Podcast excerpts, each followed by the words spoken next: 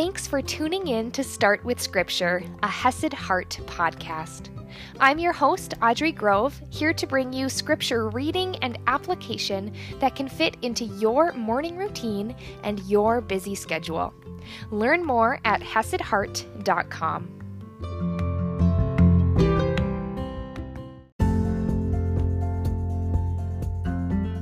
Good morning, my friends, and happy Saturday.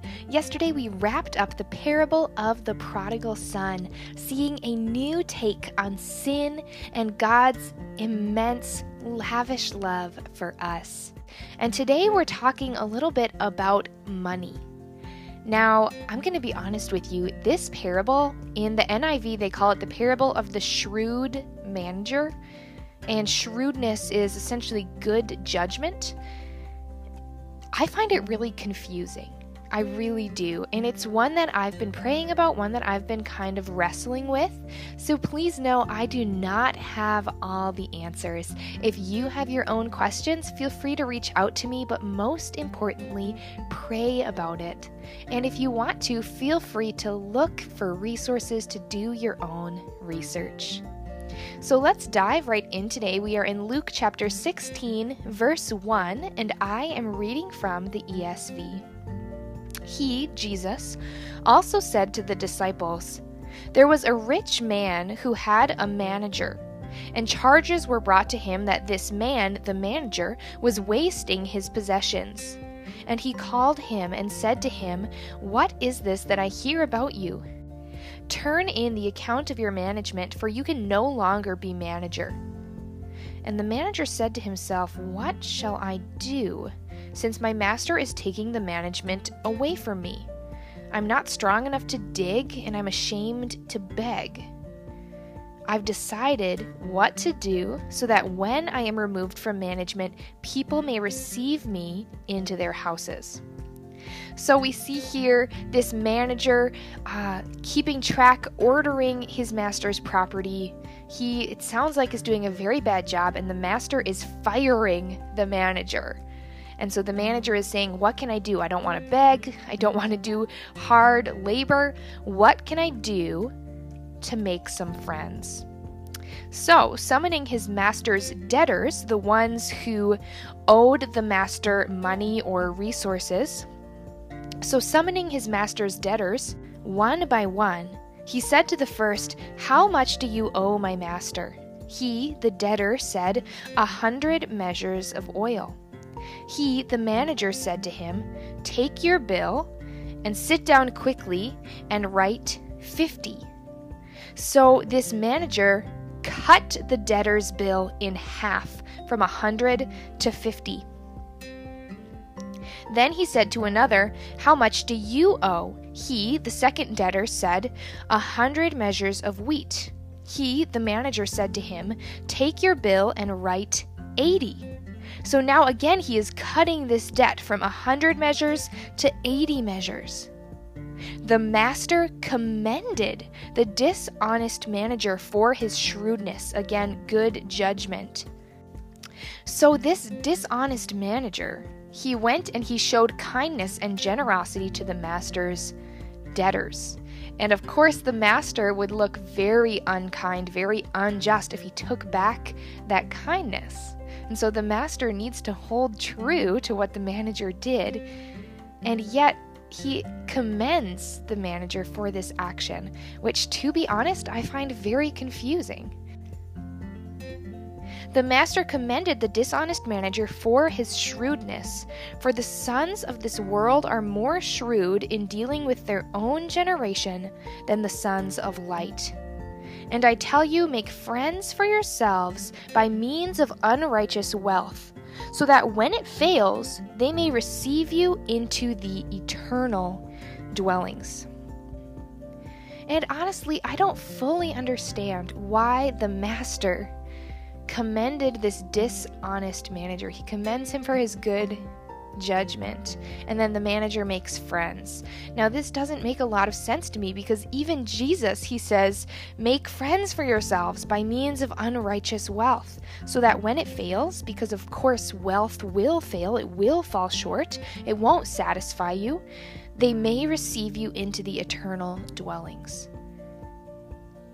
I don't have all the answers, but one takeaway that I see here, perhaps, is that money is not meant for greed. It is not meant to be hoarded up to yourself. Instead, use it generously and make friends. Use your money generously, not for greed. And Jesus continues on, one who is faithful in a very little is also faithful in much. And one who is dishonest in a very little is also dishonest in much. If then you have not been faithful in the unrighteous wealth, who will entrust to you the true riches?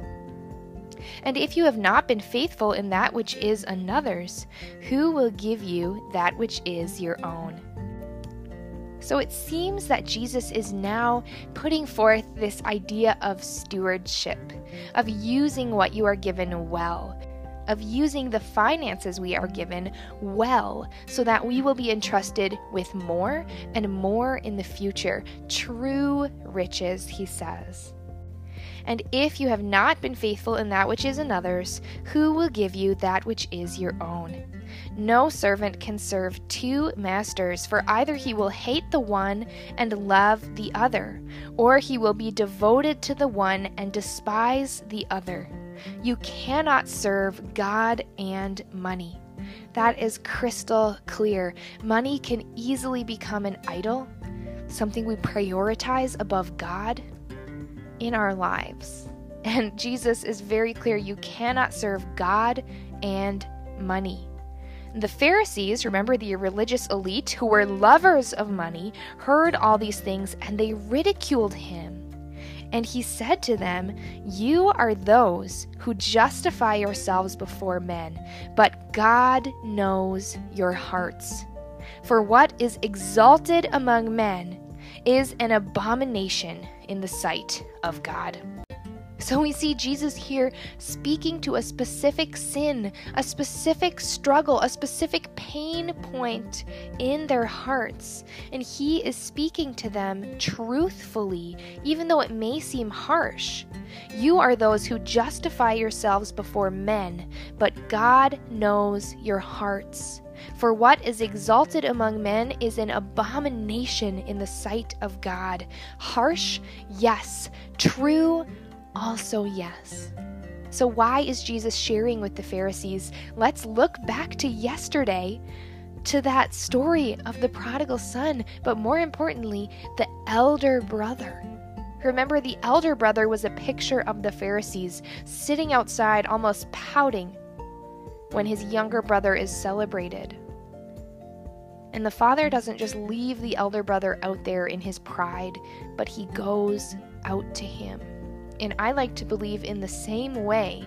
Every time Jesus is calling out the Pharisees, he is going to them. He is giving them a chance to see their sin and repent. He is showing them love by speaking the truth. So even though today's section may have been a little bit confusing or hard to understand, that's okay. We know we can never understand everything in the Bible perfectly because God is infinite. He is big and we are small.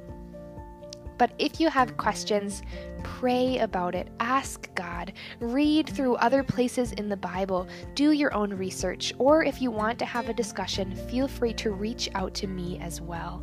But let us take this away.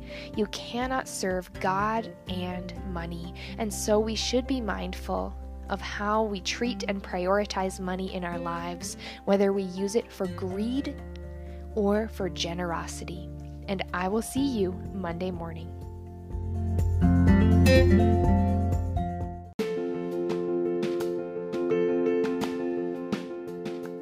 Thanks for tuning in today. For more information, visit hesedheart.com.